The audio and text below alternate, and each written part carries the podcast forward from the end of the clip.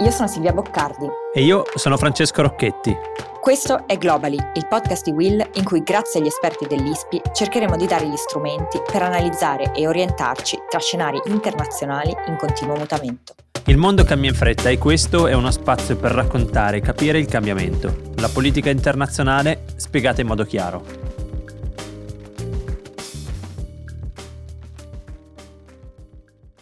Ta manifestacja miała wspólny element, który powtarzał się niemal w każdym wystąpieniu. Zostajemy! Zostajemy! Zostajemy, restiamo. Questo è il canto dei manifestanti che a decine di migliaia sono scesi in piazza nelle città di tutta la Polonia per protestare contro una possibile Polexit, cioè un'uscita della Polonia dall'Unione Europea.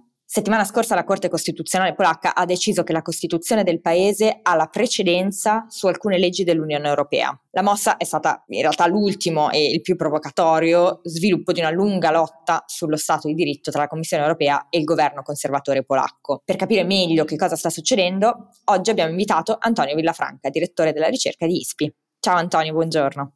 Buongiorno a voi. Ciao Antonio. Eh, Silvia, io prima di iniziare volevo ah, accodarmi a quello che dicevi tu, dicendo che effettivamente la lotta che noi stiamo vedendo non è soltanto quella che, eh, come raccontavi tu, c'è tra Unione Europea e Polonia, ma anche dentro la Polonia. Sono cinque anni che il governo sta provando a mettere le mani sull'organo giudiziario. Ha abbassato l'età pensionabile dei giudici della Corte Suprema per mandare via i dissidenti, ha creato una sorta di regolamento per i giudici per evitare che questi invocassero le leggi europee per contrastare quello che il governo fa e faceva. Insomma, questo è il contesto di cui stiamo parlando, quindi eh, un contesto di lotta verso Bruxelles, ma anche dentro le istituzioni polacco. Silvia, a te la parola per la prima domanda. Sì, in realtà io volevo farmi spiegare un po' più semplicemente che cosa vuole la Polonia e soprattutto chi all'interno della Polonia, perché appunto l'88% dei cittadini, secondo uno degli, degli ultimi sondaggi, vuole stare nell'Unione Europea. Ma guarda Silvia, eh, non c'è dubbio che a prescindere dal partito di appartenenza, la stragrande maggioranza dei polacchi vuole rimanere all'interno dell'Unione Europea e vuole rimanere all'interno eh, della Nato. Questo perché? Viene vista essenzialmente in chiave antirussa. Ti, ti racconto un episodio. Alcuni anni fa, ancora prima della crisi finanziaria, un collega polacco a Varsavia mi diceva dobbiamo sbrigarci in Polonia ad aderire eh, all'euro. Io ho detto perché insomma questa fretta, questa voglia così? Eh, perché insomma dobbiamo fare in chiave antirussa. Okay. E io dicevo, beh, le due cose non sono immediatamente collegate, insomma, l'adozione di una moneta rispetto ad esigenze di difesa, ma questo lo dice lunga rispetto a un sentimento che prevale nei eh, polacchi, che è quello appunto di avere una loro piena indipendenza. E proprio quello dell'indipendenza credo che sia la cartina di tornasole attraverso la quale leggere proprio la posizione polacca. Non dimentichiamo, la Polonia eh, aderisce all'Unione Europea nel 2004 uh-huh. e, e, vi aderisce per liberarsi dal gioco eh, sovietico e per riacquisire sovranità e indipendenza. Ha fatto quindi un percorso completamente diverso rispetto ai paesi dell'Europa occidentale che creano invece l'Unione Europea sulle ceneri della devastazione della seconda guerra mondiale. E quindi c'è un, un problema proprio di percezione di che cosa significhi stare all'interno dell'Unione Europea francamente ecco, eh, nei paesi dell'est rispetto ai paesi invece dell'Europa occidentale che hanno avuto una storia, diciamo dal secondo dopoguerra ad oggi, in buona parte diversa rispetto a quella dei paesi dell'est e della Polonia in particolare. Ma e quindi tu, Antonio, come leggi diciamo, questa battaglia che c'è tra Polonia e Unione Europea in questo momento? Cioè la leggi dicendo la Polonia in qualche modo ha questa necessità strutturale di indipendenza e, e quindi vuole agire da sola? C'è una, sicuramente una voglia di sovranità e di indipendenza eh, anche rispetto eh, all'Unione Europea, ma c'è, eh, bisogna anche riconoscerlo, una diversa percezione dello Stato di diritto, di quello che significa, proprio perché ci sono stati decenni di storia diversi e anche una cultura politica parzialmente eh, diversa ed è inutile appunto negare che questo effettivamente esista. Ma quindi Antonio, noi stiamo parlando della stessa Polonia che riceve di miliardi di fondi dall'Unione Europea, cioè non facendo conto delle centinaia di miliardi già ricevuti, 8-10 miliardi l'anno, la Polonia dovrebbe ricevere 36 miliardi di euro dal Recovery Fund, 120 miliardi di fondi dell'Unione Europea da qui al 2027. Diciamo come dire che anche noi ci stiamo chiedendo perché in qualche modo le nostre tasse debbano andare nelle tasche di un paese e soprattutto di un governo che vuole più indipendenza. Ma eh, vuole più indipendenza o che comunque ha una, diciamo, proprio visione di quello che vuol dire lo Stato di diritto, il rispetto delle libertà individuali e della libertà di stampa che è parzialmente diverso eh, dal nostro e quindi c'è un'attitudine verso, è un modo anche di porsi nei confronti dell'Unione Europea che in parte è anche diverso dal nostro. Eh, alcuni potrebbero definirlo un po' più opportunistico e più legato proprio al ritorno Chiaro. economico anche che dall'Unione Europea eh, si ottiene. Tu appunto ricordavi i 36 miliardi che al momento sono bloccati in realtà proprio dall'Unione Europea eh, nei confronti della Polonia. Questo lo renderebbe il settimo maggiore beneficiario, ad esempio, del recovery fund rispetto al PIL dei paesi. Ricordavi anche che la Polonia riceve circa 10 miliardi in più di quanto versa ogni anno eh, al bilancio sì, comunitario. Questo lo rende il primo beneficiario netto del bilancio comunitario. Quindi c'è una convenienza economica eh, assoluta e chiarissima. Eh, ovviamente non c'è solo questo, ma come dicevo prima anche c'è un calcolo legato alla sicurezza eh, ovviamente della eh, Polonia e soprattutto rispetto appunto a dei vicini ingombranti a partire dalla Russia. Scusa Antonio, se la Polonia in questo momento sta prendendo appunto fior fior di finanziamenti da, dall'Unione Europea e l'Unione Europea di per sé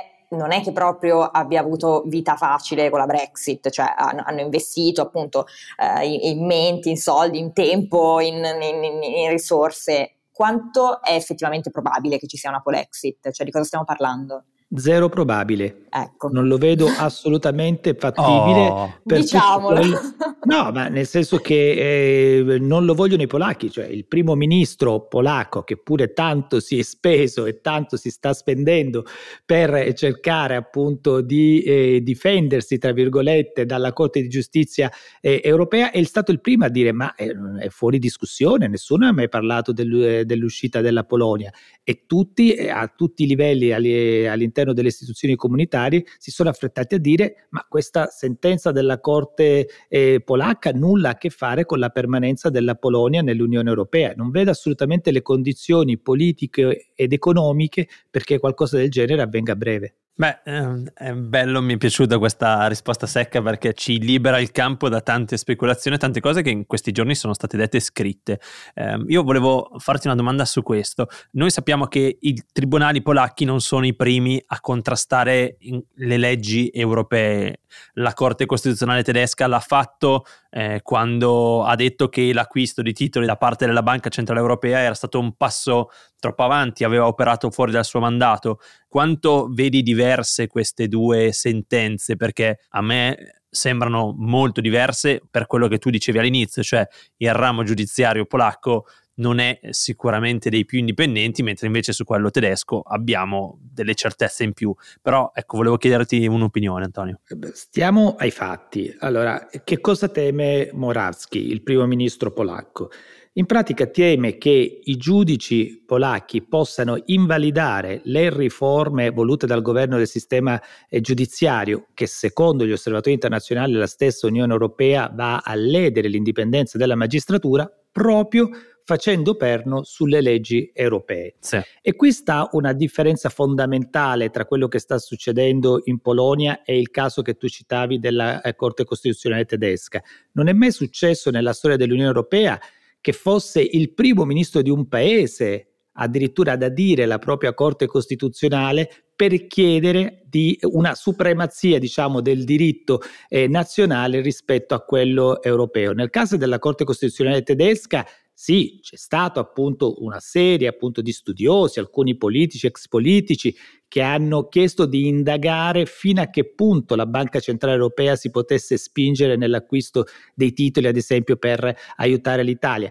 Ma non era stata certo la Merkel ecco, ad adire no. la propria Corte Costituzionale. Quindi comunque sono delle cose diverse. Ma tornando un po' al discorso di prima, quando, quando si parlava appunto della, della Polexit e della difficoltà o della percezione, anzi mi è piaciuto quello che hai detto, la percezione di uno Stato di diritto diversa. Perché la Commissione europea fa così tanta fatica a puntare il piede se la Commissione ha un'idea di Stato di diritto che deve essere, insomma, che, che è molto chiara? È la domanda che è sbagliata, nel senso che non è tanto la Commissione europea, la Commissione europea ha avviato in realtà da diversi anni, ad esempio una procedura di infrazione secondo l'articolo 7 dei trattati proprio perché la Polonia non eh, sembra appunto rispettare eh, lo Stato di diritto, soprattutto per quanto riguarda, lo dicevamo prima, l'indipendenza della magistratura, ma non c'è solo questo tema in realtà, c'è tutta una questione che riguarda proprio la libertà dei media, le libertà di espressione, la libertà delle organizzazioni non governative, della comunità LGBT, quindi ci sono vari temi eh, che in realtà sono sotto appunto la lente di eh, ingrandimento della, della Commissione, ma la Commissione può fare soltanto delle proposte e ha proposto di azionare appunto l'articolo 7, che vuol dire? vuol dire sospendere essenzialmente il diritto di voto della Polonia nelle istituzioni comunitarie e addirittura sospendere l'erogazione dei fondi comunitari alla Polonia.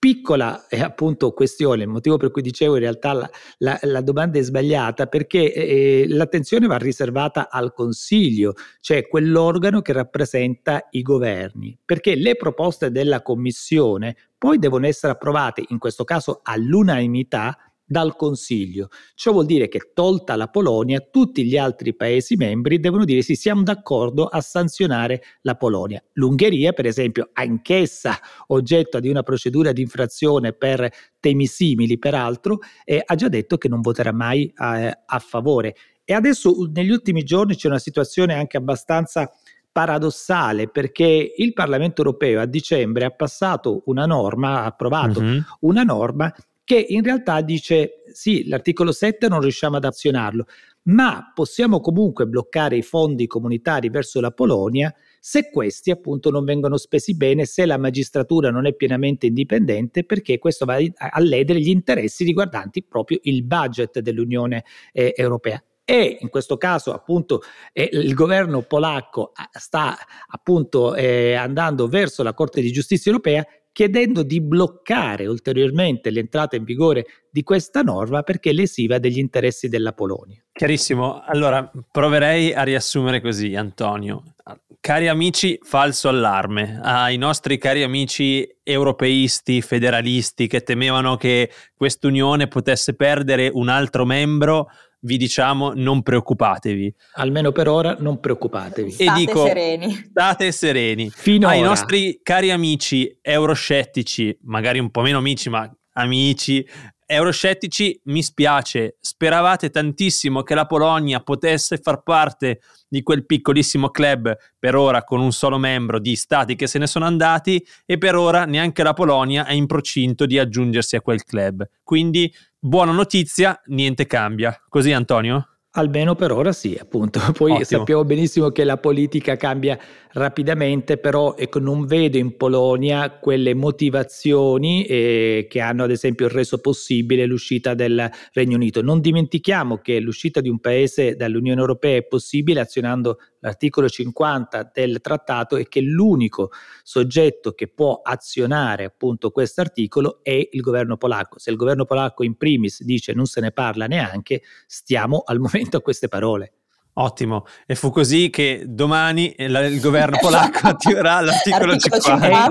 E in questo caso eh, vedremo di commentarlo con grande sorpresa, però mai dire no, mai No, ma scherzo. Vita. Grazie Antonio per essere stato con noi. Eh, mh, Silvia, direi che ci sentiamo la settimana prossima, no? Sì, per fortuna Globally non si ferma, quindi nel caso in cui domani mattina eh, il governo polacco decidesse di utilizzare l'articolo 50, noi ci saremo. Grazie, grazie mille Antonio e grazie. e grazie a te Fra. Ci sentiamo tra una settimana. Ciao, buona settimana. Ciao.